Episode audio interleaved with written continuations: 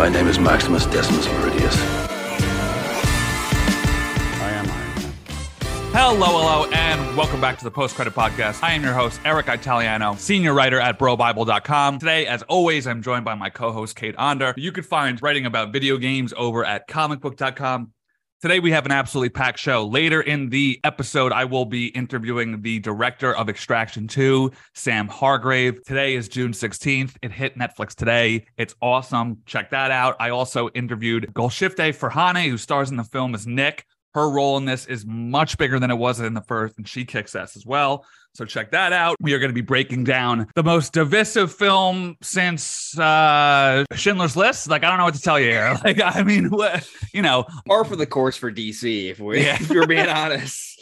I know, right? Um, like they would they would kill somebody for no news is good news. yes. Um, so we're gonna break down and review the Flash, but first I'm just gonna share my thoughts on Extraction 2 and Indy 5. Extraction 2 is short and sweet. It fucking rips. It surpasses the first in every way. Go watch it. The way that I could best describe it is if John Wick and the Raid were less capable versions of themselves, but still pretty sick. And then they had a baby. That's basically what this film is. And I think now it's locked in that they'll do a third. Uh, and then as for Indy 5, and this is kind of a lot of my thoughts when it comes to The Flash, I feel like, and I said this to our boy Brandon last night, I feel like Endgame has kind of broken fandom's brains. Where it's like every mo- every franchise film that comes out needs to like be the greatest thing since that or it's not worth their time. And i feel like the Indy discourse is in that realm because i feel like you know showing the film at cannes first dumb move. Let's just Yeah. get that out the way right now. Since then the receptions have been largely positive but the bad ones have been like well why does this exist? Disney's just trying to make money. And i understand that that's like a component of these things. And a big one at that but it's just like Harrison Ford is 80 years old. You think maybe he just wanted to play the guy again? Or like James Mangold is an accomplished filmmaker. Maybe he just wanted to make a Indy film. And when you look at it through like that context, it's fun. It's just like the first four. It's got its fun parts. It's got its parts that seem dated. It's got its corny jokes. Harrison Ford is honestly the goat. Like this guy, I cannot believe he still is compelling as he is in a role like this at this age. The cast around him is dope. So in general, I would ignore the reviews and just go into it like not expecting it to be like Lucasfilm is back. They're Sure. doing it and just be like, Yeah. all right, that was fun. And then move on with your fucking life. You don't you don't think this is a Logan of Indiana Jones movie? Because I think that's what some people had hoped for when they heard James Mangold's going to come in. D- Does it feel like he's director for hire on this one? It feels like Indiana Jones has a specific style and he Okay. was a man capable of doing that style and he does. Like i need we need to have a serious talk about the de-aging thing because the uncanny valley remains. But in terms of like the flow of the action and the pacing and the way that the jokes are uh, worked in both in terms of like physical comedy and one-liners mangold clearly just fucking gets it that was one of my notes this guy just fucking gets it you tell him what needs to be done and he'll do it Good. Yeah, like I'm I, I've been excited for this movie for a while. Um obviously it's been in development for God knows how I think since Lucasfilm got acquired by Disney, I think. yeah and obviously Spielberg was supposed to do it at one point and he dropped off for whatever reason. So I'm, I'm pretty I'm pretty excited. I've been tempering my expectations for reviews. Is it is it coherent? Like For I sure. feel like it feels like people are like acting like this is an abomination, and I'm like, No, is it it's like- because it's they're like just like we don't the- want this back, or is it like just poorly told? I don't know. It's the good guys and the bad guys are both trying to get some powered artifact, which is exactly what they've done in every single film. sure. I thought it was fine. A bit long, but fine. All right, let's take a quick break. And when we come back, we will be breaking down The Flash.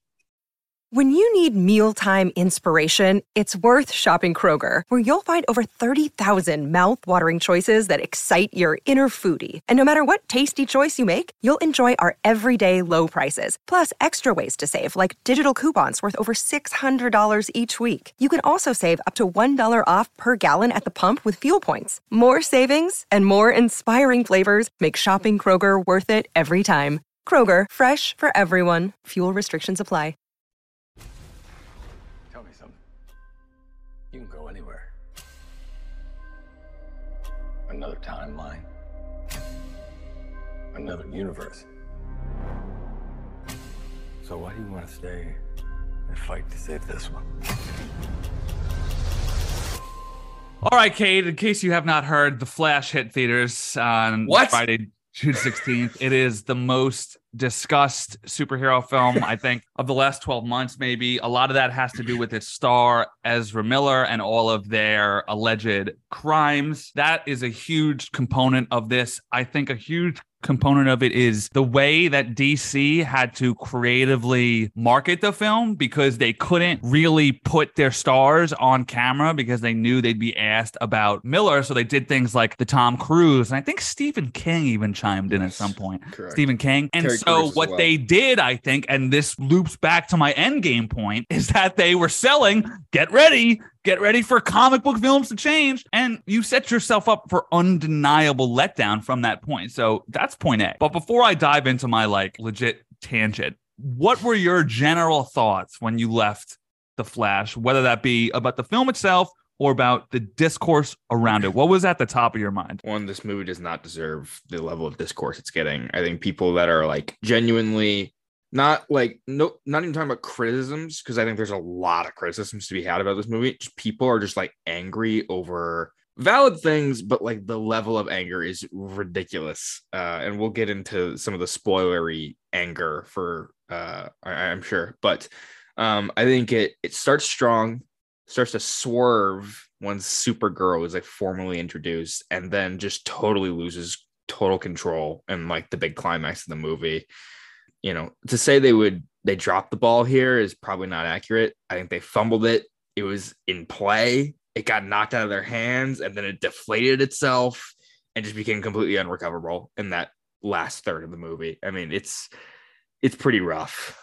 What about that first half did you think worked? I think it's just the focus on the Flash and his reason for doing everything. It's it's it's a heart. Like there is a heart to this movie that is completely covered up once I don't like I would say once Michael Keaton's Batman gets introduced, they start to kind of sweep over that stuff and it's like it just becomes something else entirely. It feels like they combine two different scripts and then I'm, I'm sure.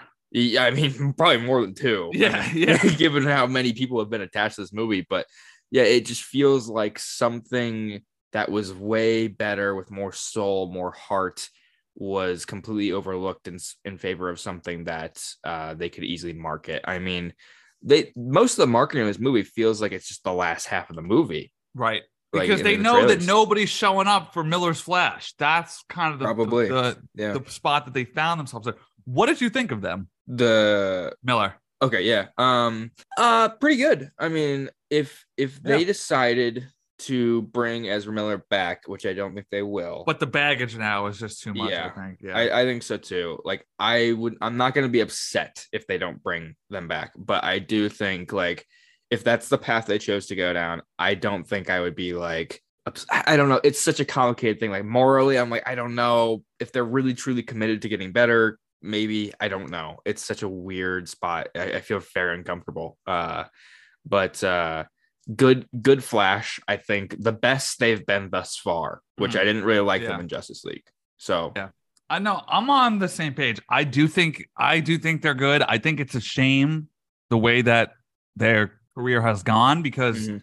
he clearly is able to portray sort of I mean, I don't think that like the fast talky jokey thing is particularly hard, but Mhm. when you're able to in that same film portray the genuine depths of like uh, you know, his mom and dad or when he has to in the third act confront the villain. Like he is able to sort of sell the emotion required to anchor a film like this.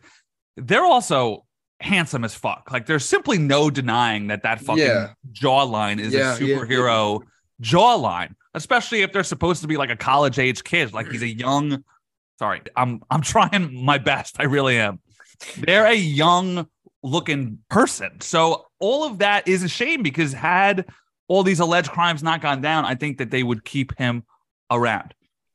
My big point is that I think that the discourse around this film has basically poisoned any reasonable reaction or discussion around. And that's why, I, Cade, I think you're so fucking smart because finally, an original critique of the film. It's not just like, how dare they have these cameos or the CGI sucks. You're saying, hey, I was into the Flash and then he got buried. Like that is a mhm. legitimate critique of this film. But between Ezra's alleged crimes, the return of Keaton for the first time in 30 years, this essentially being the death of the Snyderverse, the generally growing frustration with the genre itself, the CGI, the marketing, the Flash found itself as like a launching pad for I don't want to say film snobs, but I think I want to say people who maybe take these things too seriously and forget that this is about a man who runs for time, runs th- runs through time. This film has been used as a soapbox for everyone to be like, "Hear ye, hear ye! Cinema is dead!" Like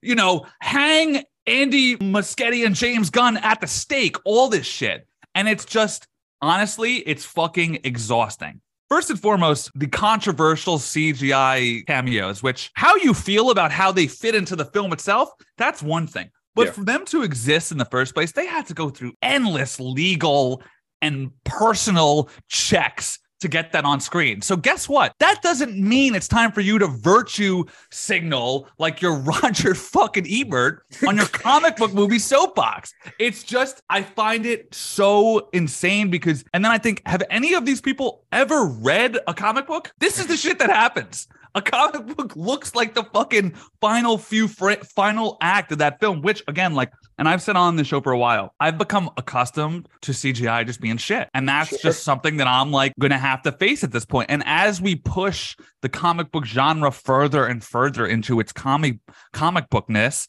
i.e., the leader of the Fantastic Four being made of fucking rubber. Like what do what are people expecting to see on the screens? I'm just not sure. No Way Home avoided this problem entirely by just having the sky being vague shadows. So would you rather them imply cameos or actually fucking go for it? That's personal taste and that's fine. But to act like this is a crime against film is such a fucking tired bullshit take. It's Now- also Go ahead. sorry. Uh No, no, go ahead. those those cameos the, based on what I saw, I mean I hope the whole all of that spoiled on Twitter ahead of the movie. And based on what I was seeing, I thought that was going to be way more than it was.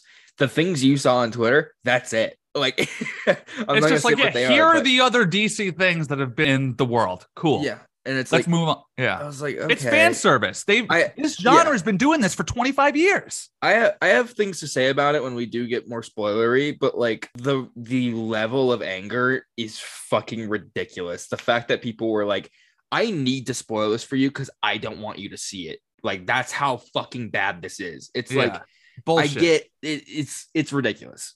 So that's one point. Then there's the whole thing about Miller, right? And like, Yeah. His their crimes are a legit problem. And if you don't want to see the film because of that, that is totally your right. But WB going forward with it, like I've seen the take, like this is worse than Batgirl, or why did they bother, or like th- this is the hill that they're dying on. WB going through with this film doesn't mean that they're now in support or perpetuating their behavior. It just means they have a $200 million investment with thousands of employees tied to it that they have to make good on. Like I don't understand. Like, do is do people legitimately believe in their brains that they were just going to eat this movie? Yeah, like Batgirl probably the box office potential because I think it, it was supposed to be an HBO Max movie, and then I think they were reportedly considering a theatrical release, but that movie was not going to make.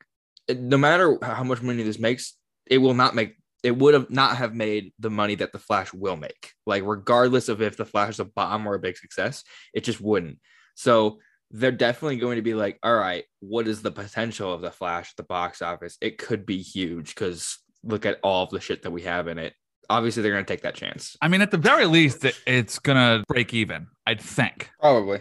Yeah. I think there's no telling how much their bizarre marketing cost them. So Yeah, I saw something like uh, it needs to make something close to the Batman in order to greenlight a sequel. I believe that's was the happen. I, I I think yeah, which would be like seven hundred something million dollars, and I mean that would that would mean it'd have to. I it's got a clear like couple of weeks. I think. Like I think the next few weeks is pretty pretty quiet in terms of summer blockbusters. Mission Impossible is about exactly a month out.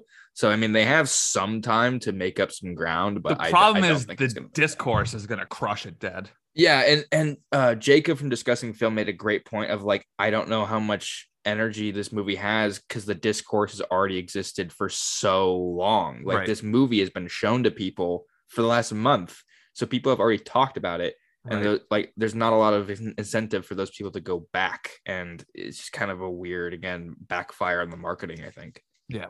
Okay, let's move on. We're going to be talking about the plot of the film itself. So this is spoilers, not necessarily spoilers, i.e., stuff that has not been shown in trailers, but spoilers in the sense that this is what goes down in the film. Yeah. Uh, so here's your warning: spoiler warning, spoiler warning, spoiler warning. Cade, especially given the news that Andy Muschietti is going to direct Batman: The Brave and the Bold, I want to start with the Batman stuff.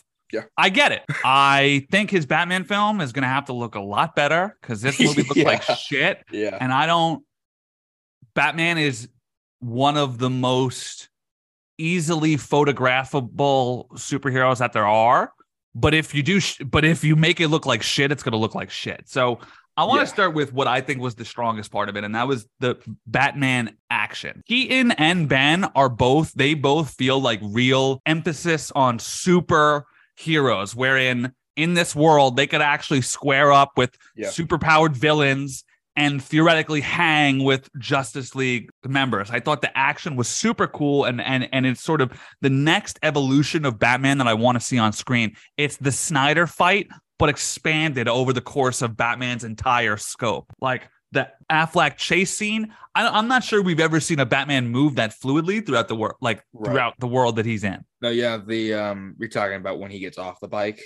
Yeah, Yeah, that shit was sick. just even before that, literally the first shot of him where the bat plane opens and you see his horns. I'm like, okay, this Yeah. guy gets it. That's Yeah, a fucking great. that's yeah, that's a great shot of Batman. Yeah, That's the iconography uh, of Batman, right? And it's it's clear Muschietti is a is a fan of Batman. If that wasn't obvious by the fact that he has two Batmans in it, um, but uh, yeah, no, I completely agree. Like I couldn't imagine Christian Bale's Batman ever going up against anyone in this world, but Affleck always made sense. Like they always kind of demonstrated that way in the Snyderverse, and then Keaton, it was like I don't know, like what would that look like? Uh, he's obviously a much more heightened version of the character uh, just in a completely different way. And here, as soon as he jumps into action, you're like, oh yeah, like this is sick. And I do love like the costume still seems to have that element where he can't move his neck. He's still like moving his whole body. I'm like, I love that they kept that in, even though they obviously probably shouldn't have.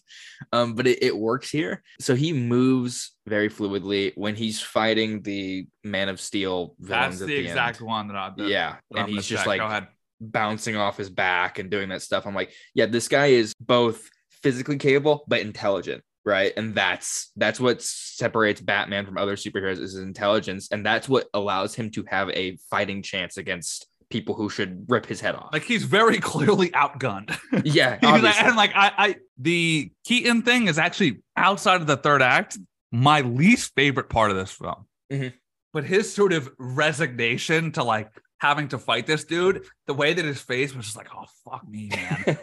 Like, you know, like that's some Batman shit, right? It's like, dude, I am so fucking tired of doing this, but Yeah. all right, I guess I'll whoop your fucking ass if I have to, you know. So I think all that stuff worked, but the Keaton stuff, this to me more so than the CGI fucking carnival that we get at the end is the more egregious fan serviced shoehorned in multiversal device in this film. Explain to me why he just couldn't go to another universe with Ben's Batman, especially considering the weird post credit scene where he's explaining to Aquaman, he's like, Yeah, it's weird. You're the same one that you were back home, but Batman's different. Like, th- they created this entire narrative around just forcing in Keaton, which, okay, fine, would have been cool. But the drunken recluse, which we've seen tons of times, we've seen it in The Dark Knight Rises, we've seen Ben do it, but Keaton didn't seem like he was depressed over the death that he's faced or drinking to forget the loss of the blonde chick that he fell in love with at some point, whose name I don't know right now. It just seems like he was getting drunk to get drunk. And it's Yeah, like this yeah. is this is what old superheroes do. They grow out the hair and they drink. And then the the fight scene in the kitchen is fun, but for him to just be like, I'm back now, I'm flipping around the kitchen. Yeah. It's just it it is so goddamn annoying when you compound that with spoilers for the third act. When you compound that with the third act, right? And again, I'm gonna spoil how Keaton's character's arc closes here the idea that this universe is always doomed and that Keaton's Batman and Kara Zor-El are always going to die, that is thematically potent. Yeah. Right. I appreciate that. And I think bringing back Keaton to kill him because that is the fate of his universe and his story works for me. But the practicality in which they did that, i.e., the kamikaze move, which is the most un-Batman move I've ever heard in my entire life.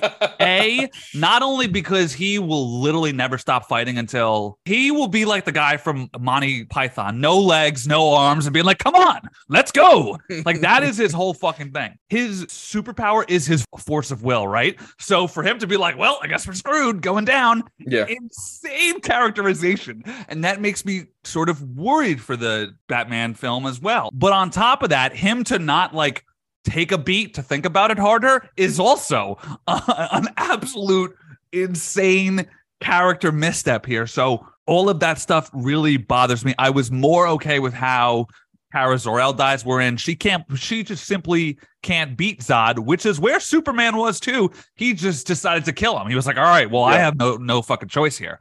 So I appreciate the Zor uh Kara move more, but yeah, the Keaton thing is I think what ails this film because if you just kept Ben's Batman in it, made him an alternate universe Batman, throw him in the Keaton suit for all I fucking care. You know what I mean? The- I think it would have been a much smoother film and it would have felt more well considered.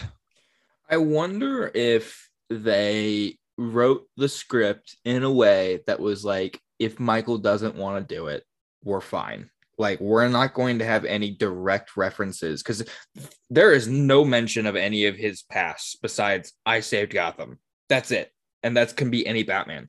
Um, you could pluck anyone, you could even just have like a new actor, someone who's never played Batman before, and just be like, this is Batman. And it would make total sense. And I mean, he really doesn't have any arc. Like, really, like he doesn't, he's just kind of there. He's like, because I mean, Barry's like, hey, will you come do it? He's like, I'll Yep. pass. Oh, really? He- yeah, he's like, doesn't give any, re- no, he literally says, uh, like in the kitchen, they're like, oh, right, right, right, yeah. right. He says, do you want to do it? And he's like, I'll pass. And it's like, that's it. There's no like reasoning. And then he kind of is like, oh, you know, I, I'm here to save my mom. And like, you had parents who died. So like, and Batman's like, I guess, like, I'll join. and it's like, all right. But yeah, like it, I mean, I felt nothing when he died.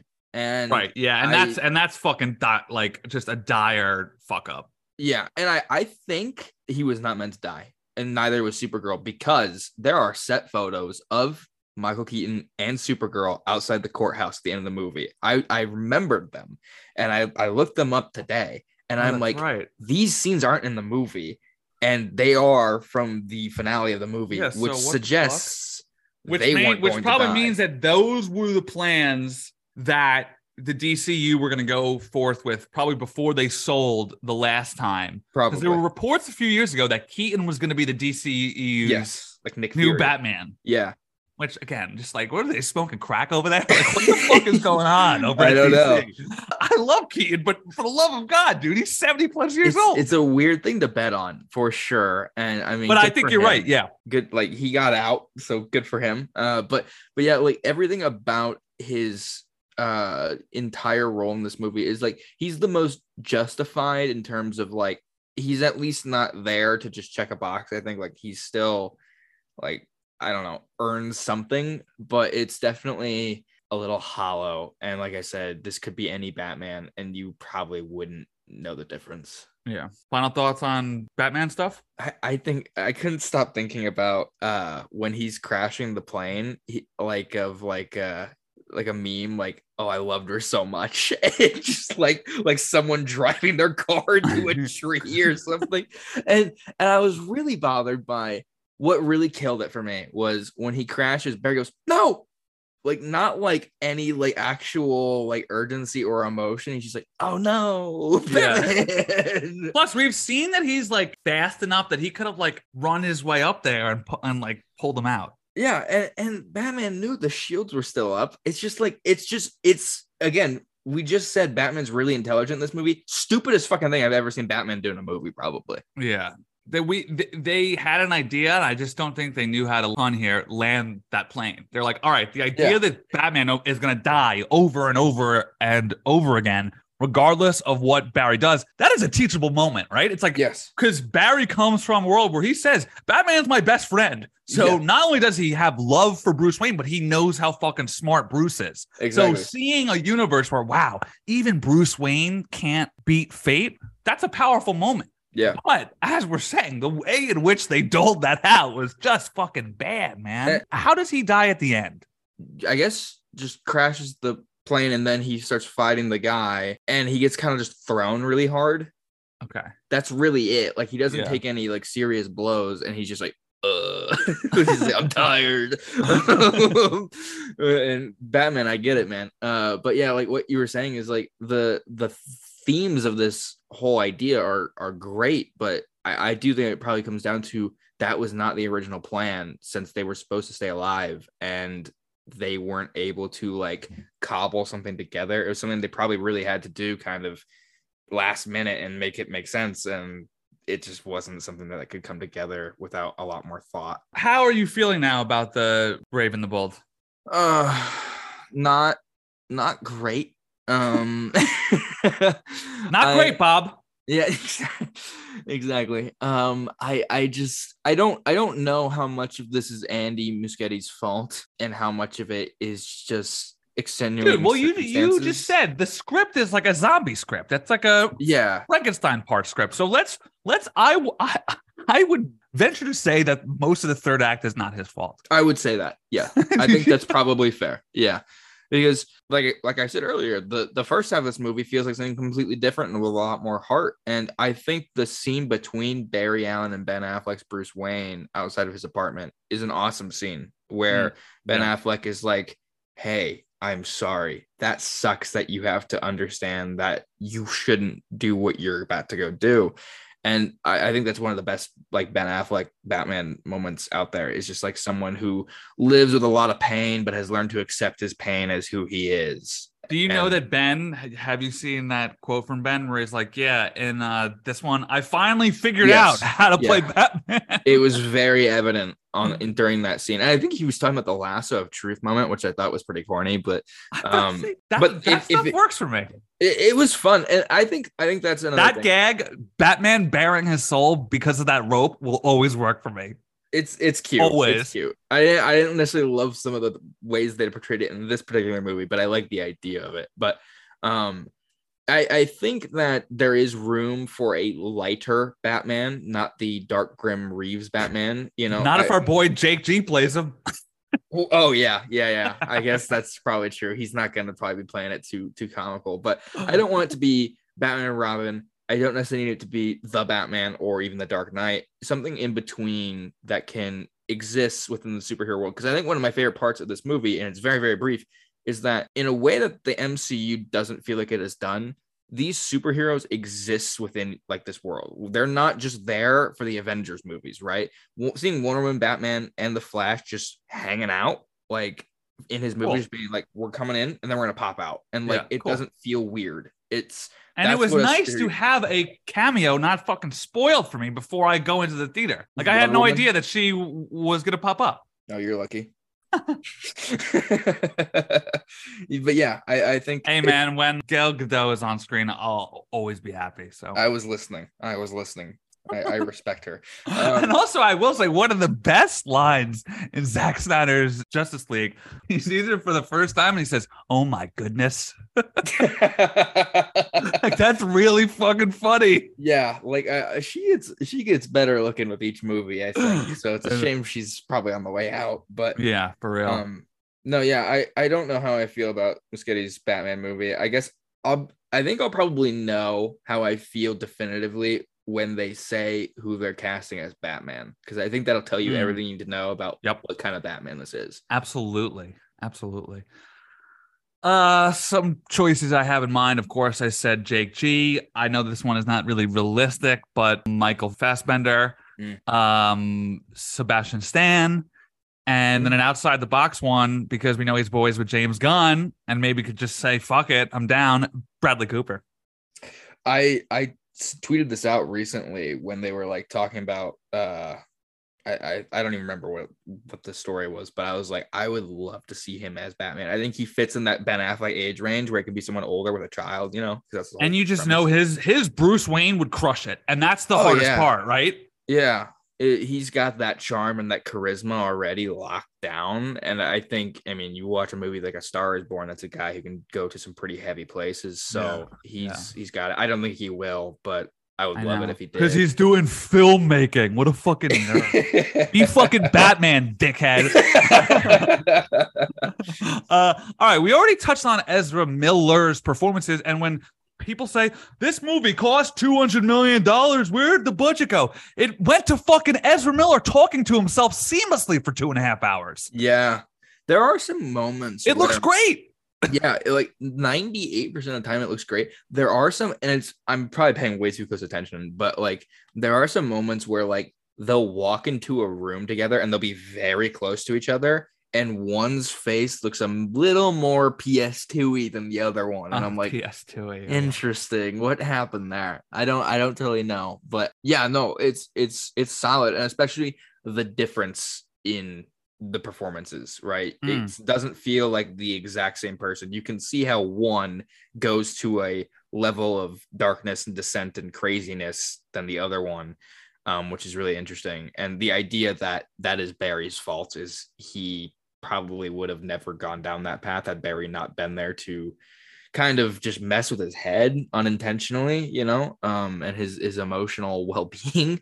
Um, because Barry had to have a tragic moment in his life that shaped him and then become the Flash and then learn to become the Flash. Whereas this new Barry is speed quite literally speed running the superhero origin, which is very interesting. Right. Um, yeah.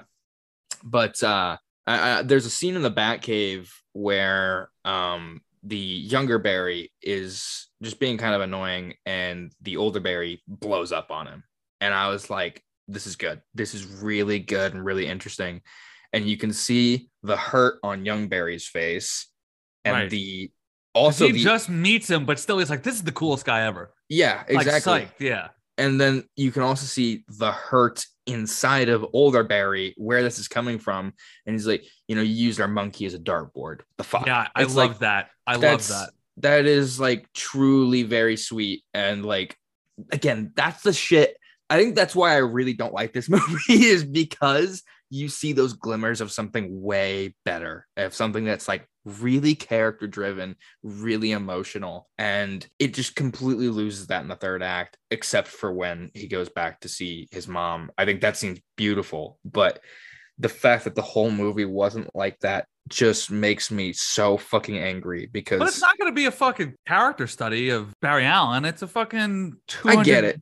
I get $200 Like, you know, what do you expect? I I ex- I mean You I- expect it to be better. That's what you expect. Yes, it's not that you don't expect them to do it. You expect them to do it yeah better. yeah and that's exactly it and I, I think again like there was probably a chance that they could have still probably cobbled it together had they not had you know studio buyouts and just all these weird changes like i really do think it's it's the worst example of studio politics in a blockbuster movie in quite some time um, it's just it's just really frustrating So now we've talked about the Flash performance. I want to talk about the Flash action in this film. This was another thing that has been driving me nuts. We we've been seeing the clip online of where he takes the baby out of the a microwave, which like I get is a funny thing to say out loud. Yeah. Twitter has reversed the clip, so it looks like he's putting it in. But like of course they did of course they did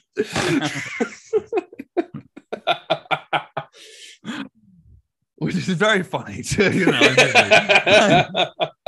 but it takes away the context of what I thought was a cool display of the Flash's powers. How, you know, he's, you know, I think at this stage now that we've gotten Quicksilver and the Flash, it's becoming harder and harder to have a genuinely unique super speed scene. But to have him do it like in midair while also having to fuel himself up. I enjoyed that scene a lot, which made me frustrated that that was sort of the last time we saw the Flash use his powers like that. Yeah, I like the scene on paper. I thought it was a little just like jarring, like tonally i was like is this supposed to be funny? Like i couldn't tell like like the falling babies like what like could, couldn't they have Yeah. just done like grown-ups? But then i guess he can't put a grown-up in a microwave so. no i mean i like the idea of a bunch of babies falling out of a building. Like i think that's super like corny but that's like comic book shit. That's yeah comic exactly. book shit. That's exactly the kind of thing where I was like, i've never seen this before. Like and i was like that's interesting. And so i was like this could be cool. I didn't love the execution of it but i was like all the pieces are here i think uh, maybe in the hands of a slightly better director it probably could have been like way more interesting and exciting. I think they're t- too focused on making that scene funny as opposed to like really exciting. And yeah. um because it's it's really ironic that scene is supposed to be him going super fast but it feels super slow like if you think about the quicksilver stuff it's in slow motion but it's fast and it does Right. not feel that way here because he just sits there and looks at babies getting stabbed and like whatever and i'm like all right like let's Speed there's no urgency here. Yeah. It's kind of weird um but yeah I, I generally think like the action of the entire movie is like kind of hit or miss. Like i feel like the best action is usually from the batman um and i think in the surprise last surprise. Yeah it's clear where andy muschietti's priorities lie. Um but I, I i thought like the last like big finale was like just dreadful. I mean in a wasteland like all of the worst qualities you can have in a comic book movie finale of like there are no people here to save. Because you think about like metropolis in man of steel is an interesting place because people are in danger which leads to the ultimate decision that superman has to snap zod's neck because he can't people had such a fucking meltdown though that that's why they course corrected the complete Yes. opposite way Yes, and th- that's what I, I was gonna say. Is it's so funny to go back to a movie that it was already so divisive and do it way worse. it's like that's crazy to me. Um, Because Zod is so boring in this movie. He clearly so does not so want to be there. It's it's really unfortunate because Michael Shannon turns in one of the best comic book movie villain performances in Man of Steel, and here he is, is just like Kara, I'm here. I know And- he really phoned it in. You could tell. and I don't blame him. at Michael all. Shannon, our fucking king. He's the best. And I I I also this is a, just very quick aside. I do not get why she changed her fucking mind because it seemed like she was ready to let Earth die, and then she sees him start to kill people, and she's like, "Oh no, he's bad." And it's like, "Yeah, he said he was gonna do that. What the fuck are you surprised about?" Um. Anyways, I I think this movie, like knowing that Man of Steel, like the language of that movie is distinctly Snyder, right? With the camera zooms, the way the Kryptonians move, like the big like bursts of air and energy coming off of them when they hit people or they Right, run. yeah. They try to do that stuff here, but like given everything else around them looks like total shit, it looks so bad. And it you can't you can't emulate someone like Zack Snyder. I think this is the, the problem that some people seem to have with Indiana Jones 5 is Mangold maybe trying to do a little bit of Spielberg. And it's like, if you're not, and I don't know, that's not what I'm saying. No, but That's I'm what saying, like, even if that is, that's the fucking point. right. And That's yes, the I- point. I, get that. I get it. But like with someone like Snyder, like that, that style is so distinct and like you know it when you see it. You can't just come in here and just like try. You have Yeah. to like study that shit because even my favorite scene from Man of Steel is the arrival of Zod when he hijacks all the screens around the Oh, world. awesome. Terrifying scene. There, the there's a weird, creepy like sound, like a eerie, like screaming. Yeah, and the all all the you know lights go out and stuff, and it's just super uncomfortable. And in this movie, it happens in broad daylight in a bar, and nobody seems to be that worried. And they even changed on the screen in the Man of Steel movie. He's wearing like his helmet, and it's like skeletal, and so you can't Mhm. see who he is. In this movie, it's his face Face. and it looks like the CG. I keep thinking of Shrek when I see Michael Shannon's CG face in this movie. it's bad, really fucking bad. And that's what I saw on the screen. I was like, God, you had such an easy fucking framework. Like that Yeah. shit was done for you, and you still decided to make it worse. I don't get it. yeah. Maybe to make it their own. I guess, but Yeah. like, fuck you. Sorry. All right, let's move on to the next big point. And that is the CGI. Look, uh, you said it looks like PS2. I, I wrote down in my notes. It looks like that one scene from uh, The Matrix 2, which of course you've still not seen, which I which I get. But again, it's like I just don't understand what people are expecting as we go forth in this next 10 years of film. Like Secret Wars. Guess what? That's going to be on a whole new planet. Yeah. The Flash. He runs at super speed and runs through time. Nolan fucking set off a nuke, but he's not going to create the speed force. You know, like I don't understand exactly what people are expecting DC to do in order to make a Flash film. You know what I mean? Now, as Sure. for the cameos, I touched on this at the top. Would you rather them go the no way home route and just imply it so you've got to wait till it comes out at home and pause it and be like, oh, that's that's Black Cat and that's Right. Kraven the Hunter? Or do you just want to fucking see Nick Cage as Superman and be like, holy shit, they really did this? So I am okay with people not enjoying it, but I think hating on it because it looks like shit is sort of missing the point of that this is the world that we're in now. This Right. is something that we're going to have to get used to. It would be better if studios did this shit less, and I would be thrilled if they did, but Secret Wars is going to have shit like this. Now, while it probably will look better, this is the road that we're going down. So the sooner that you accept it and like understand that comic books are weird and in order to create those environments and those characters, it's going to take a lot of fucking CGI work that occasionally is going to look bad, but that is the deal that we've signed, right? The fact that we keep showing up to these things, regardless of how they look, tells them that they could keep doing it. So, I, you know, I just I don't think that like as you said, the energy is just not worth it. Yeah, no, I completely agree with that part. Um, I, I, it's interesting. Uh, I think the word cameo has lost all definition over the last five, seven years. Um, I, I think uh, what we see at the end of this movie are cameos. Michael Keaton is not a cameo. Some people are saying that, and I'm like, Right. it's not a cameo. That's a character. That's like Tobey Maguire and Andrew Garfield are not cameos. Those are characters. Right. Andrew Garfield is a legitimate arc in, in No Way Home. But uh yeah, I don't I don't think those cameos are good. I understand the idea of the multiverse is weird. Let's fucking lean into it because we've had examples of like multiverse of madness not really doing anything with that idea of just like the most extreme things. You have a universe of red lights instead of green lights. Like, okay, kind of weird. Um, but uh, I, I like the idea of it.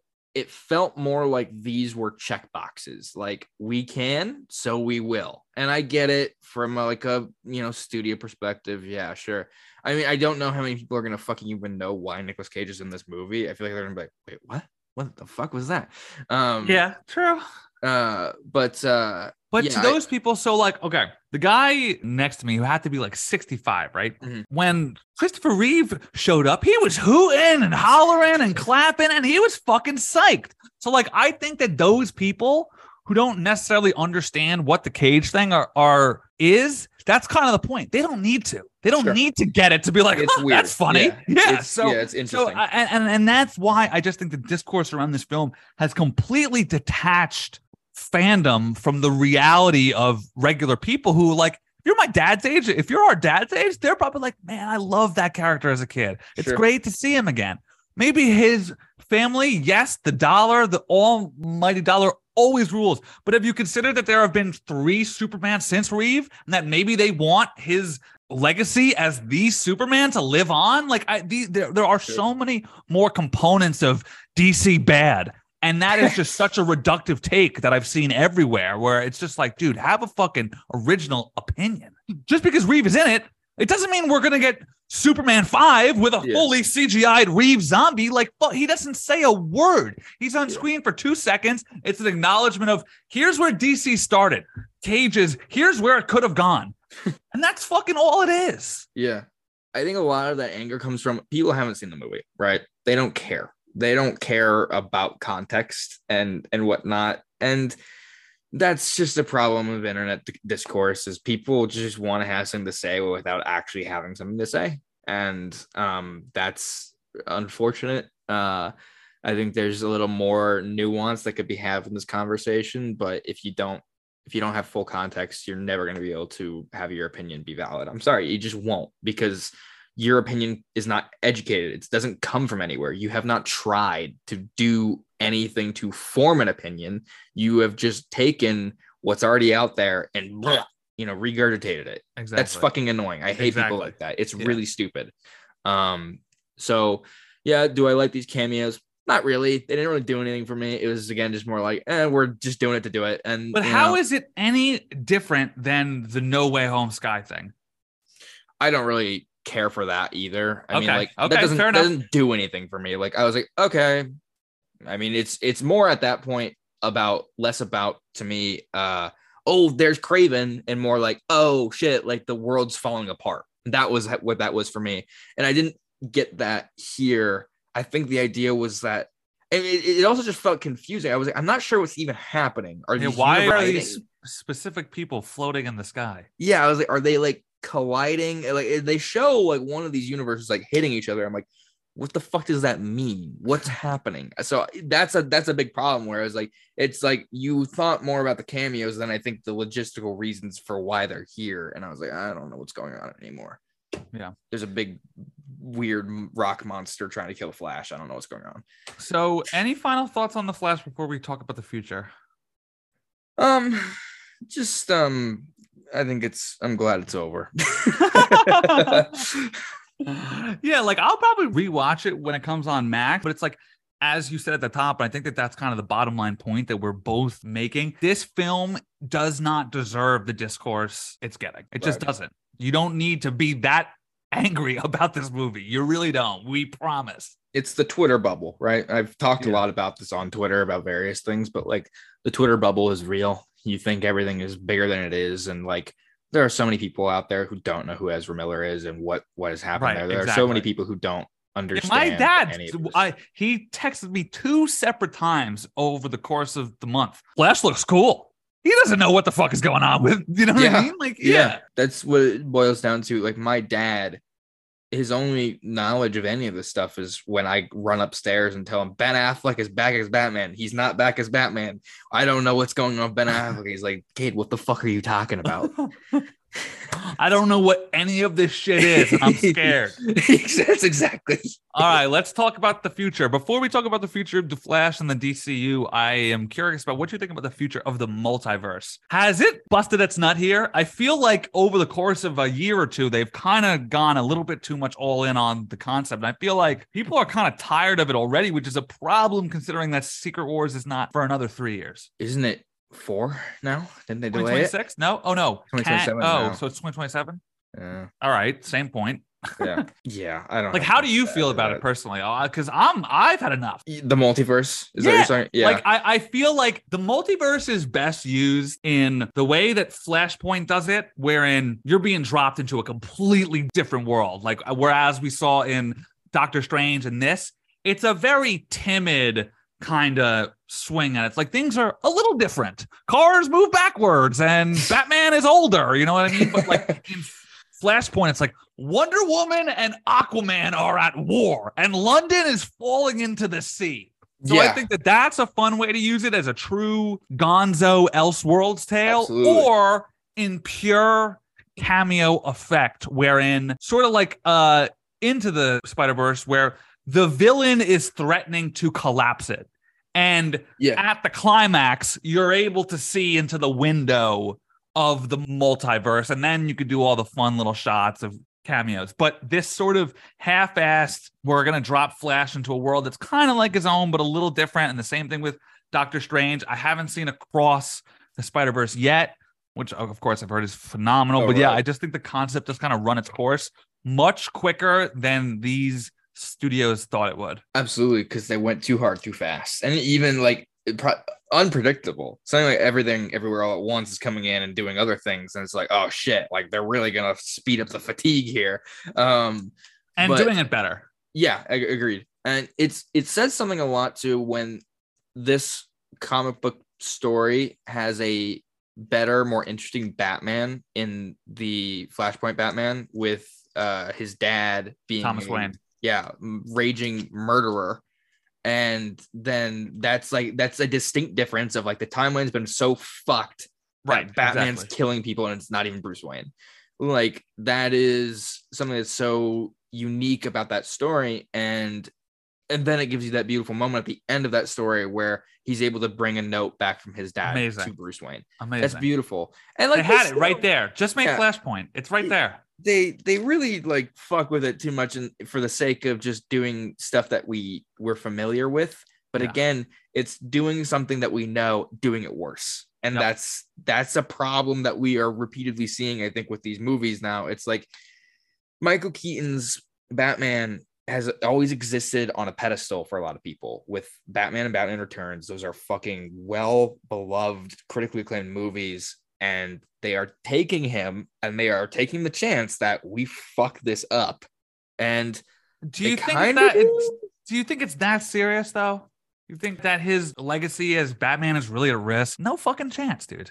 I mean, yes, we still have those movies, right? The And- people who revere him as the best are too old to give a shit. sure i don't know it's still just like it's it's tainting something on some level whether you think it's big or small i don't know but it is still like it's just playing with toys Yeah. i don't know how That's a great way that. to put it. Yeah. They're just smashing them. Yeah. yeah Now, future of the Flash. I, I think it's pretty clear by way of Clooney showing up at the end as Batman that this is probably the last time we're going to see Ezra's Flash. That is just where he's going to exist, and that's the end of the DC EU, right? I mean, i'm down to see clooney as batman again fuck it why not there's no way, dude. no Clooney's it's- worth a not. billion fucking Yeah. dollars these days. Doing ain't playing- nespresso ads He ain't playing Batman in the fucking DCU 2.0.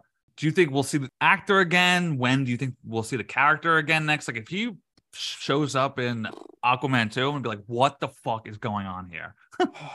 yeah that's a it's a I, I i don't think i mentioned this ben affleck's still alive i thought they were gonna kill him i figured that would be their like they were Yeah, but has been pretty forthright about like this. Oh yeah, he's he's not coming back. I mean, like the door is open if they find a way to convince him, but like I don't think that's ever gonna happen. Yeah. But um, yeah, I guess that that begs the question is what timeline is Aquaman two set in? I think the original one that Barry just left. Okay, fuck it, why not? Yeah, Um, yeah, Like, I- I he's don't- gone. He's out. He's toast. Yeah, I, I I don't. I think they, like I said, that ending was obviously reshot, and Yeah. they might have done multiple reshoots. As far as I understand, up until very recently, they were trying to figure out how to end this movie, and so it feels like they have literally trapped the Flash in a universe and just been like, he's gonna exist over there. Yep. He's gonna. He's, he's happy. He's alive um that's it and i i would be surprised to see this art incarnation of the flash ever again i mean again if this is a huge box office hit which doesn't it's probably going to be then yeah we'll probably see him again but um as for the flash himself i mean it's so weird looking at the dc slate and just being like they have a superman movie they have a supergirl movie and batman and a couple other like smaller Swamp things Thing. yeah it's Booster like Gold. Um i don't know how long it'll be before we see the Flash again. I mean, it's pretty much a guarantee that when we do, it's Wally West, right? That's their way out. It's just like a different Flash, yeah, I mean, I mean, they're gonna, hair, they're gonna have a new guy. Bruce Wayne and a different Clark Kent, so I don't think they're afraid of like taking it head on. But I mean, Yeah. like they've they've had two live action Barry Allens already. Maybe that's a way to spruce it up. We'll see. Yeah. All right, that's going to do it for our conversation about the Flash. Now let's take a quick break and then over to my interviews for Extraction 2. First up, Golshifteh Farahani, who plays Nik, and then finally Sam Hargrave, the director of the first two films.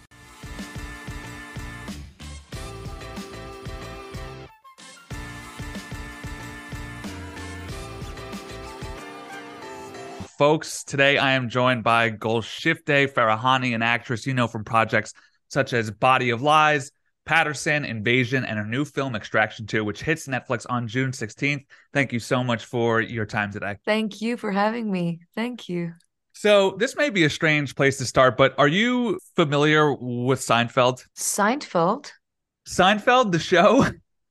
no, I'm not. I'm like, what? So like science fiction or like sci-fi or Seinfeld? No, I, I'm not. Well, okay. So the point I'm trying to make is the two main characters in that show, where they start out, before we meet them, they're dating, but by the time we meet them, that's done and they're friends. And that reminds me of Tyler and Nik. So I'm curious how you would describe the relationship between those two characters because the job that you two doing of portraying the unspoken love, whatever form of love that is, I think is incredible. So I would love to hear it from your point of view. Wow, it's incredible that you you saw and you felt that because it's the one of the most important things about this character for me that she's a like a female hero, a killer, warrior that is not a love interest or she's not in love with somebody. And it's funny that you say those two characters were dating before. I'm not sure if these two even dated before. I think there is somewhere that they are connected in grief and pain somewhere back in the days. This is something we also don't know. We cannot imagine because in Extraction 1, we were actually explore, exploring some kind of some kind of like a man and woman sexual attraction between them, but that didn't work out clearly. So they cut it out. It doesn't exist anymore. But it's very interesting that you picked up on it. I think that's why also I love about this character is everything we don't know about her, everything we don't know about her past and her future.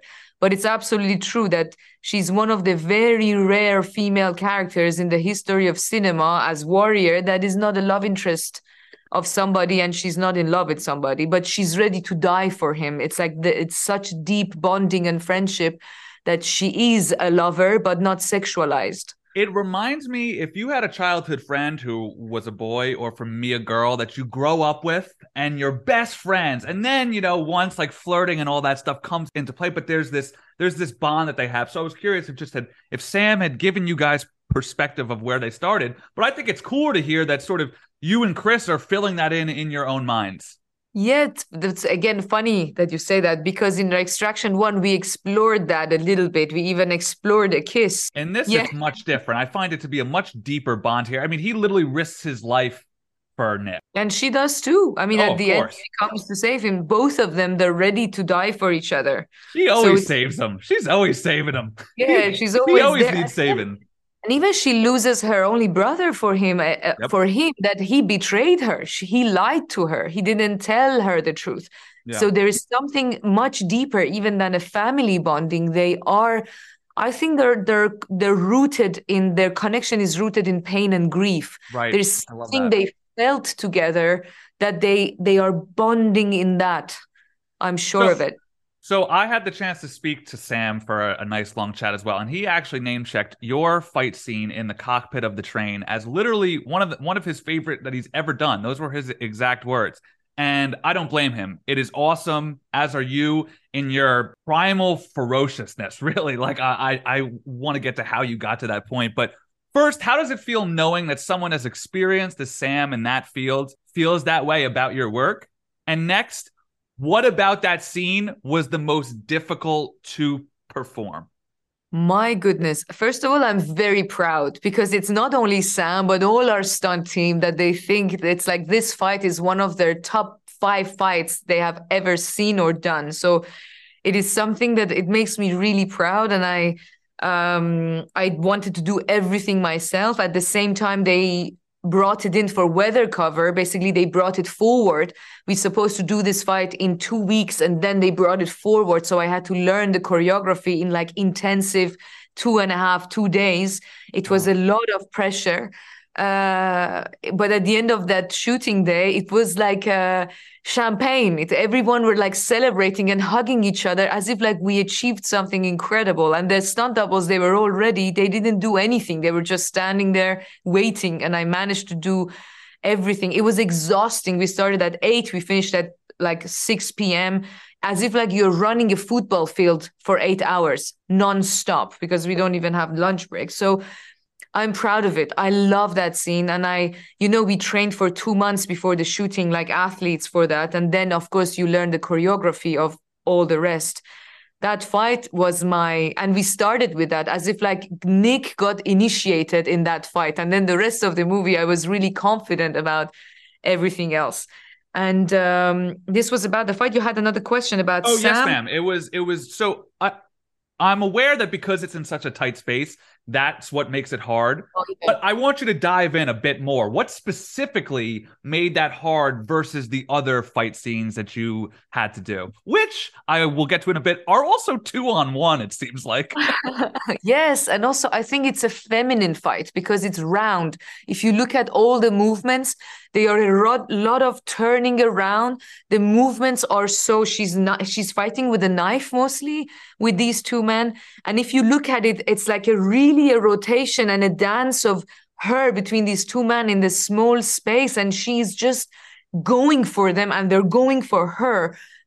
At the same time it is like it's like a bit asian. It's an asian fight. It's like uh like a samurai i would say. It's she is that um delicacy of that ruthless. She's ruthless. She's brutal but there is some delicate movements in there that she's doing to fight these two men and that's what i love about her is that she is a villain as bad as the others ruthless but she's still a woman. She fights like a woman. She remains a woman. She's awful, like uh, she's a pirate. But you have that femininity in that fight that I love very much. It's really her individuality and cleanness. She's very clean. She kills them very clean somehow, I would say. So I don't have this in my notes, and I r- rarely do I go off course. But you you just said something that caught my ear. You don't morally agree with Nik, and hearing that, how does that impact the way that you perform her? Because you're because you, you just said she's terrible. She's a pirate. I never thought about those things. These people they're ruthless killers she's a gun dealer. Like she is like she is living in that gray zone. She's uh, and that's what i love about her. Maybe i'm not her. I don't agree with what she does in this world but she's one of those characters that she's in the gray zone. She's a pirate. She is she does very morally wrong things. She kills many people and she's dealing with guns and everything. And she has an empire. God knows what is behind it. Like god knows what mafia story she's living. Hmm. At the same time she's an incredible character that you want to know much more hmm. about her and where she's coming from. And just because I love this scene so much, and I can't pretend like I've seen all your work, but between the combination of the knife rips and your eyes when you get stabbed, is this the most physically and mentally intense scene you've ever performed? And whether it is or is not, how do you G yourself up to get there? well physically for sure it it it was the most i mean it was i had to change my underclothing three times that day because it was soaked wet i was bruised from like my shoulders down i was blue like all my Wow. body I exhausted. Anyways at the end of that day and the end of the uh, the shooting in general but also yes emotionally and mentally because when the body is pushed to some very far limits you need to be mentally prepared for that because like i always say like monks sitting underneath a like a frozen waterfall you are putting your body in a situation where you're pushing your body very very far. So you you need to be mentally prepared for that and yes this scene was really really difficult because it was a combination of emotions and body. And of course when you're so concentrated on your body you might forget that you're also acting. So in that moment that you ta- say about my eyes opening this was purely sam hargrave that told me instead of frowning instead of closing your face open it up.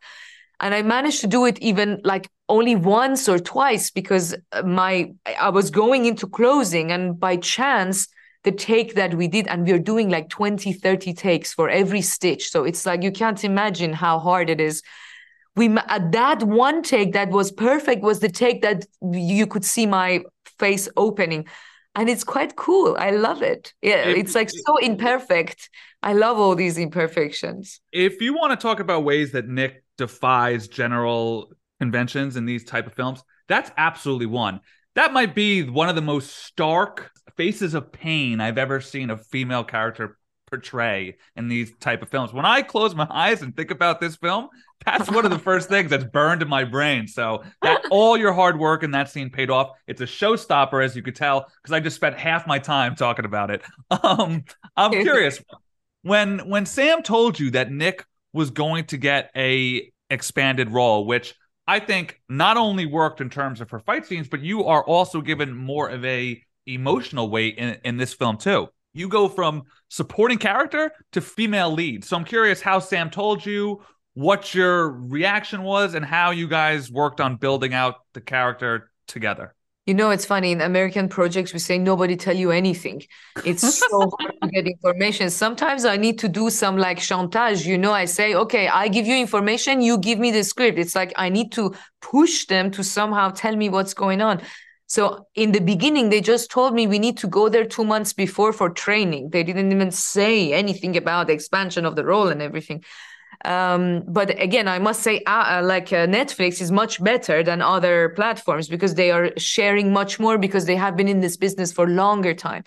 So I didn't know. And then, of course, when I read it, I was very happy. And then, uh, of course, they changed the script. Everything is keep changing, changing, changing. Um, but at the end, the result, she's there. She's like, she's down on the field. I think because there was a lot of interest about her in the first one. And the, her character where is she from? What is this relation? And at the end we managed to bring them down on this field. And uh, you see that there's something that people love because there's something that people ask questions. They want to know more about. They ask questions about what is going to be their future what was their past it is something also you, you get to know more about Tyler because if you want to know more about Tyler, you also need want to know her his relation with Nik and where does it start? How did they meet? It's like it's a story of its own.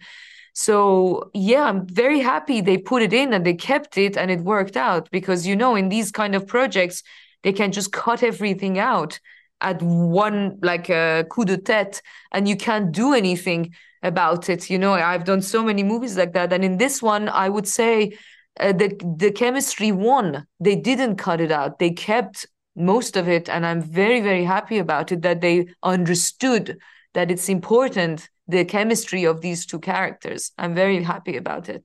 Yeah, I will say that the making Tyler Rake feel more real, whether that be the stuff with Nik or the stuff with his kid or his ex-wife and so on really just adds a weight to this film where now it's just some brute not just stabbing his way through like villains. You actually understand who this guy was and who he hopes to be and stuff like that. Uh i loved i loved the first one but this one i feel is bigger and better in every sense of other word. I have a bit more time here so i i actually want to swing over to body of lies. This is one of your first american based roles i think uh and as luck would have it, you got to work with Leo and Russell and Ridley. What was that like working with those legends, especially at such an early stage of your career? And is there anything that one of them taught you that still sticks with you to this day?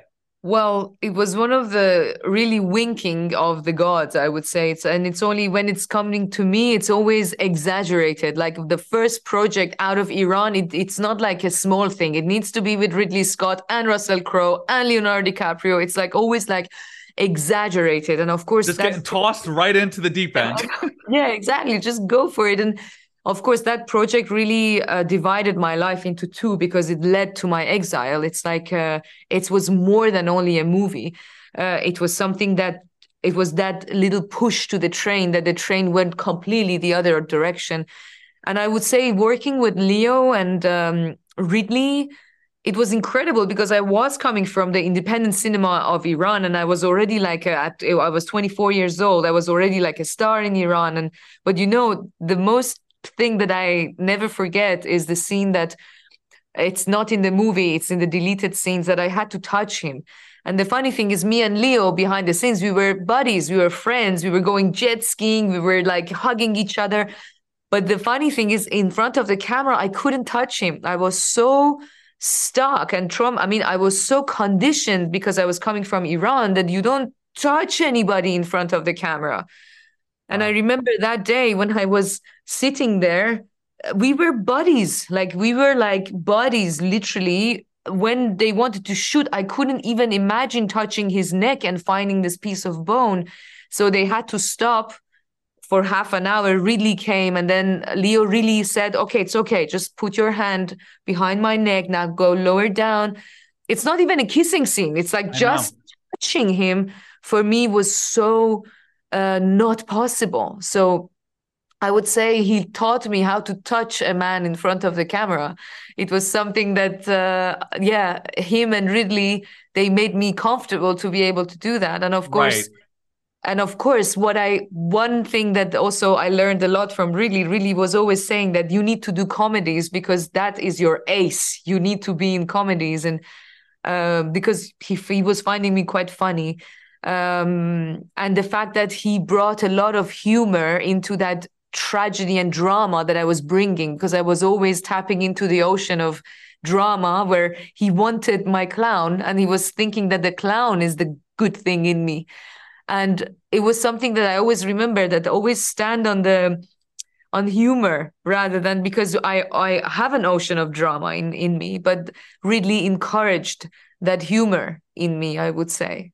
That, that's an amazing story. Thank you so much for that. I've got to start to wind down here. I'm going to shift to a role that's completely different from that, and that is in Paterson. That is where I'm from. So thank you for portraying our neck of the woods so well. I'm just curious if you have any particular stories from your time filming in that part of the world that you would like to share. I literally grew up right around from where that that takes place. Well, I would say one of the most uh, incredible things about Paterson, and also it's a common point with this one, is the way Jim Jarmusch came to to propose this role to me out of the blue. Like for Extraction, it was a pure proposition uh, coming out of the blue, and Jim Jarmusch is my like. I, I like my idol since I was 12 years old with coffee and cigarettes. So when he when I got this phone call, I couldn't believe this is happening. It was one of again one of those exaggerated gifts of life to me.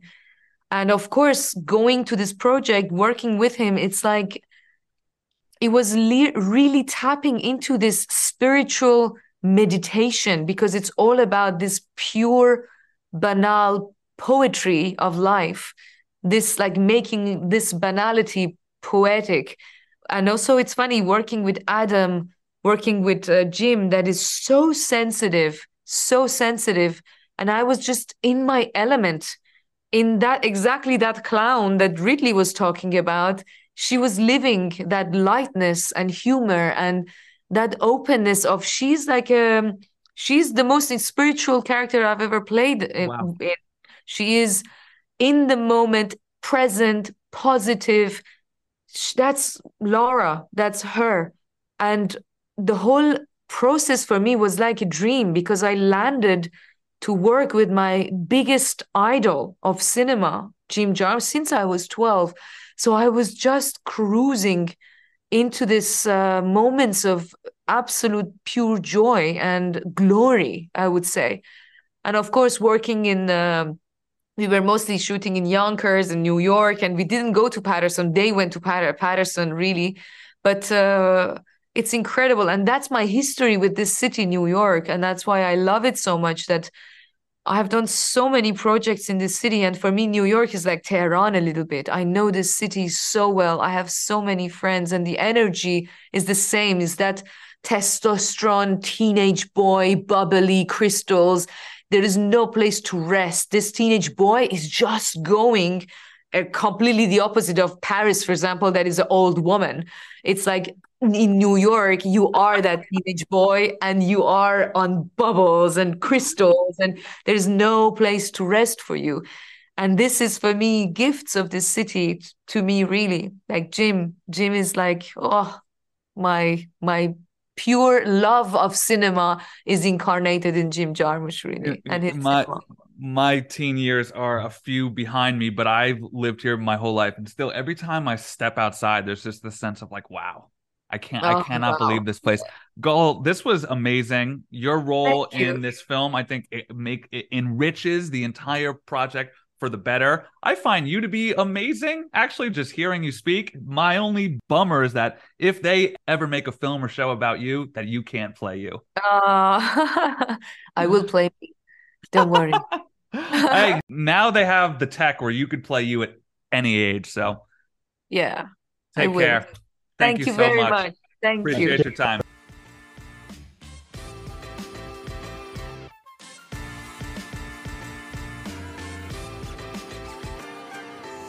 Folks, today I am thrilled to be joined by Sam Hargrave, longtime stunt coordinator and director of the two extraction films. Sam, first of all, congrats. I thought this new film was better than the first, and it was bigger, but it also felt more personal, which I think is a huge uh, accomplishment in its own right. And I also love the first one. So let me just say, as I'm sure you know, that came out at, at the start of the pandemic. And at the time, I was so desperate for a new action film with a star that I loved. So when that came out, I made a special night of it for myself, and it was just an absolute blast. And that sticks with me to this day. Well, I'm thank you very much. First of all, for having me. Second, that you enjoyed the film, and that's for you to feel as a fan of the first movie that the second one is better than the first. That's a huge load off our minds because that's the goal, right? Every sequel is trying to be bigger and better than the first, and to, for you to feel that we accomplished that is huge. So thank you very much for that. So I want to start with a film that's now on its seventh, and that is Mission Impossible. I was reading Christopher McQuarrie said that the discussions for the seventh film began with him and Tom saying what they still wanted to do. Chris said, Well, I want to wreck a train. And Tom said, Well, I want to drive a bike off a cliff. Did any of those sort of conversations occur between you and Chris? Or if not, where does the conceptualization of the set pieces start? Yeah, actually, some of those early conversations happened between me and Joe Russo. I remember early on, uh, after the success of the first film and the, you know, how the Oner was talked about and executed. The first thing that came up about a second movie was Joe mentioned he's like, "What if we did a, a, a badass Oner in a prison, and uh, Rake has to escape?" And that was the first sequence, the first story idea, I'd heard of it. And so that was the foundation. So very similarly, it's like, oh, what, what's the craziest, coolest place that Rake hasn't been that we could put him and then do a oner to get out of? And we decided on the prison. So yeah, and then when Hemsworth, you know, got involved with the story process, for him, it was mostly about character and saying like what similarly to thinking about uh, you know the physical things and objectives and ob- obstacles what are some of the emotional uh, you know Bob obstacles we can put in Tyler Rake's way that he can navigate through that will make the journey satisfying for him and for audiences. So I, I, have a note on that that I would love to get to in a bit if we have time. But I also want to talk sure. about the nature of sequels. I had on a documentary about Lewis Capaldi, who's a pop star that I had not heard of before. And he said in it, it took him his whole life to write and tour his first album. And then he's asked to turn around his next one in one year. How does that quote make you feel about these films? Very similar emotional reaction in that you do a film that has taken you a long time. It's kind of the culmination of it's your it's your first for me, my first film, first in this franchise, and then right after that, you're saying, all right, we need a sequel, and it's got to be bigger and better. So what do you got?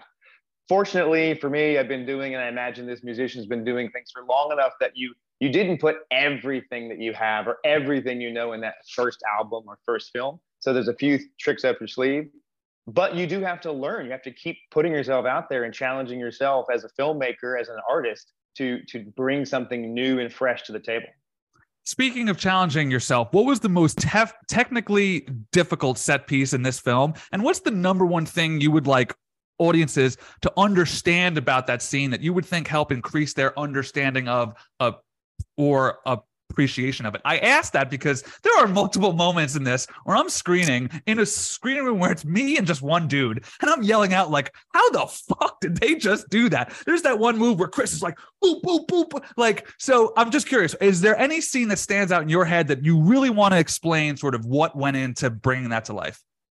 The train, the train sequence, which is part of the Oner sequence, as we call it, 21 minute, seven second sequence that starts in a prison, goes, you know, escapes the prison with hand to hand combat. Then we go to a car chase through the forest, which ultimately ends up on a train where there's fighting and action. And so that train sequence we actually started with because of the logistics and the, the depth of uh, rehearsal that was required to achieve something like that. We spent months rehearsing and then three weeks on location with the train, with the cast and crew getting that systematically prepared.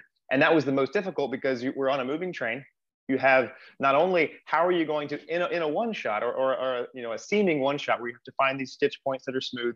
You have to choreograph those moves on a train, a moving train, but you also have to bring along the cast and crew. So because we're moving, you know, three mile, our range is three miles because we're moving. You can't just oh let's reset. You got to stop this big machine and re- back it up to, to one. It just eats into your day. So we had these two uh, clown cars we called them that where, where we stored the you know remaining cast, the crew, camera gear, stunt performers, costume, makeup, all of our camera gear and grip equipment, all on this train, and we had to base our day and the configuration of this train on what direction we were looking and where we were. So if we're on top of the train looking back, well, we had to put the train in the front. We had to push the clown car. If we then, you know, turn around, we have to build in a stitch. So in the move towards the front of the car, we have to build in an invisible cut the next day because overnight they have to reconfigure the train at the train yard. It's not like a car and a trailer, you just unhook and back it up and move it. This takes time and a lot of people. So the logistics of making that happen were mind numbing and the AD department did an amazing job but the thing that I, if, if audiences uh, would one one thing I would love for them to appreciate the danger and difficulty of landing practically no CG involved, a helicopter full of stunt performers on a moving train. So that's that's not something that you just do every day. Landing, flying a helicopter and landing it anywhere is dangerous because you know it's a, it's a large moving machine with a lot of spinning parts on a moving train. So it's like a moving target. And, and on the front side, we had power lines. So there was a specific uh, space where we could land this train where it was open, right? And so we had, you know, power lines on one, the front side, trees on the backside. And so there was, I think, a 29 second window that we had to get the chopper in, line it up, do this move that Fred North, the pilot, who is amazing, and probably the only guy in the world that would do that, to, to flare and make this really cool move and then land get the camera in front, and I was operating camera. So run alongside of this helicopter through hurricane force downdraft winds. It's you know the, the the wind force is enough to lift the steel machine off the ground. That's incredible. So you have to imagine what that you know, the, the force applied to the ground to lift it off. So it's landing, and I have to run under it with a camera and try to keep it somewhat steady. Wow, I think it's five or six stunt performers get off safely with no safety lines because they can't you know be connected because otherwise they'd just be dangling from the chopper so all of the safety and logistics involved in such a dangerous stunt were mind-blowing and the fact that we were able to do that safely and no one was injured was amazing and something i'll be proud of for the rest of my career all your hard work paid off because that sequence is a showstopper. And I want to add that the level of difficulty is increased because unlike the first film where you're largely following Rake, the female character whose name escapes me at this time, I apologize. Yeah, she Nik is in She's incredible in this. She is also sort of a main component in this sequence where you're sort of bouncing back and forth b- between the two. Correct. Um, yeah, with multiple storylines we had to follow, which makes the one much more difficult because you didn't you're splitting attention, and now you have to make sure you're not away from your, you know your your lead too long. You don't want to be wait, where's Chris? Why am I not watching him? So you have to make what you're doing when you're with Nik or with even we followed the villains for a short amount of time and trying to use that to build tension. But you have to make sure what's on camera is informing the story, revealing something about character, or at very least mounting tension until you get back to your lead character. I can't wait to see how fans react to Nik's expanded role in this. Her moment in like the train cockpit where she's going two on one is gnarly, man. That's one um, of my um, favorite fights that I've ever done, actually. Oh, yeah. cool. Um, yeah. uh, I cannot wait for this film to be seen so I could talk about it to people. um, so last summer I interviewed the uh, the writers of Spiderhead, and they were effusive in how underrated of a dramatic performer that they think that Chris is. I actually can't really believe that he's still so underrated, considering the fact that I believe he's the emotional core of the Infinity Endgame saga, which are two of the biggest films ever made, and I find his dramatic journey is the heartbeat of that. How do you leverage Chris's dramatic talents in this film? I would agree with the writers of Spiderhead that I, I don't know. Well, disagree that he's underrated. I would agree that underutilized, if you will. Like to I give think him they roles, said that pretty much. Yeah. Okay. Well, then then we're in agreement fully. Is he has? I mean, he's not just a you know a, an amazingly fit body and like a, and a beautiful face. He he has a creative um, intuition that is, I think, unsurpassed in, in the in the film world. And his collaborative capabilities and, and willingness is, to me, bar none. So to, you put someone like that into a dramatic role, he's going to put 110% into it, and he has the chops. Like like you said, Infinity War, like that scene with him and Rocket in the cockpit of, was one of the like, brings tears to your eyes, and it's the emotional core of the journey of those characters. And so for Tyler Rake, one of the things that I wanted to to really lock in on and, and make sure that he and I were in agreement on was the emotional journey of this character because I know he can go in there and kick and punch and elbow his way to stardom, but that extra level of the audience caring about the kicks, punches, and elbows that then makes the difference, I think, between a decent movie and a good movie. Sam, let me just say, I think you guys nailed that because one note that I have here is something that worked particularly well for me in this film is the further humanization of Tyler, particularly towards the end where the son is introduced in the first film. So this is not a spoiler where he finds out what his son thought of him. That mm. really, really worked for me. And as you said, I think that goes a long way in making the action matter. Great. Yeah. We, that was, it. that was our paramount goal in this film was, you know, if we didn't, yes, we wanted to make the action bigger and better. Yes, we wanted to entertain people, but at the core of our process was let's make sure that we reveal more about Tyler Rake and make him even more relatable than he was in the first movie. And I think, you know, Chris in his performance really does that. Now, being as spoiler free as I can, the film, like all successful films do, teases the potential for a third. What mm. needs to happen in order for that film to become a reality? We're kind of waiting for the to see uh, see how the second movie is received. We had no idea the first movie would be so well received. Um, I think you're going to be all right, bro. I'm telling you. well, well, if it, if it does, fingers crossed, people enjoy the second one. There there already is, and this is without spoiling anything, because I think Joe has said it in the you know in, in uh, pop culture on on lots of different sites. But there is a story for a third movie in the works. What it is exactly, I can't say right now but I, I believe there, there is another adventure in the wind for Tyler Rake. Have you spoken to Chris though? Because I know that he was going to take a step back. Is he on board for a third film if and when it does go forward? Yeah, when, when he he is taking a step back to kind of just be spend more time with family because he's a, a, family man. That's very important to him, and just to kind of enjoy the, the life that he's earned to this. His point. show was great too, I must say. Limitless, right? It's so good, so great. He's such a great uh, presence on camera and just a really good human. But the the desire to take this character as far as it can go and the fact that he has a franchise outside of the Marvel universe, I think are two things that are very, um, you know, very enticing to, to Chris because it's, you know, to, to be heading a franchise that has the emotional core and depth that, that Tyler Rake does and still have this globetrotting action, you know, grittiness to it. I think those are two pretty cool characteristics. And he recognizes that. So I, when we spoke, he, yes, he has, um, said that he would be interested in, in per- perhaps reprising the role. Well, and your point about the two franchises that he has, I think that this one is special because it's more like the, you know, I grew up with the Stallones and the Schwarzeneggers and the Bruce Willises, where, you know, no offense to Rake, people aren't showing up for Tyler Rake the way they are Thor. People are showing up in this movie for Chris Hemsworth. I think that's yeah. a huge difference. Um, yes. So being again a so to that note with sort of the action stars of my past and yours are there any dream castings for their for, for this third film? Is there any action star that you're simply dying to work with? I gotta try um, sam. I'm sorry brother. yeah.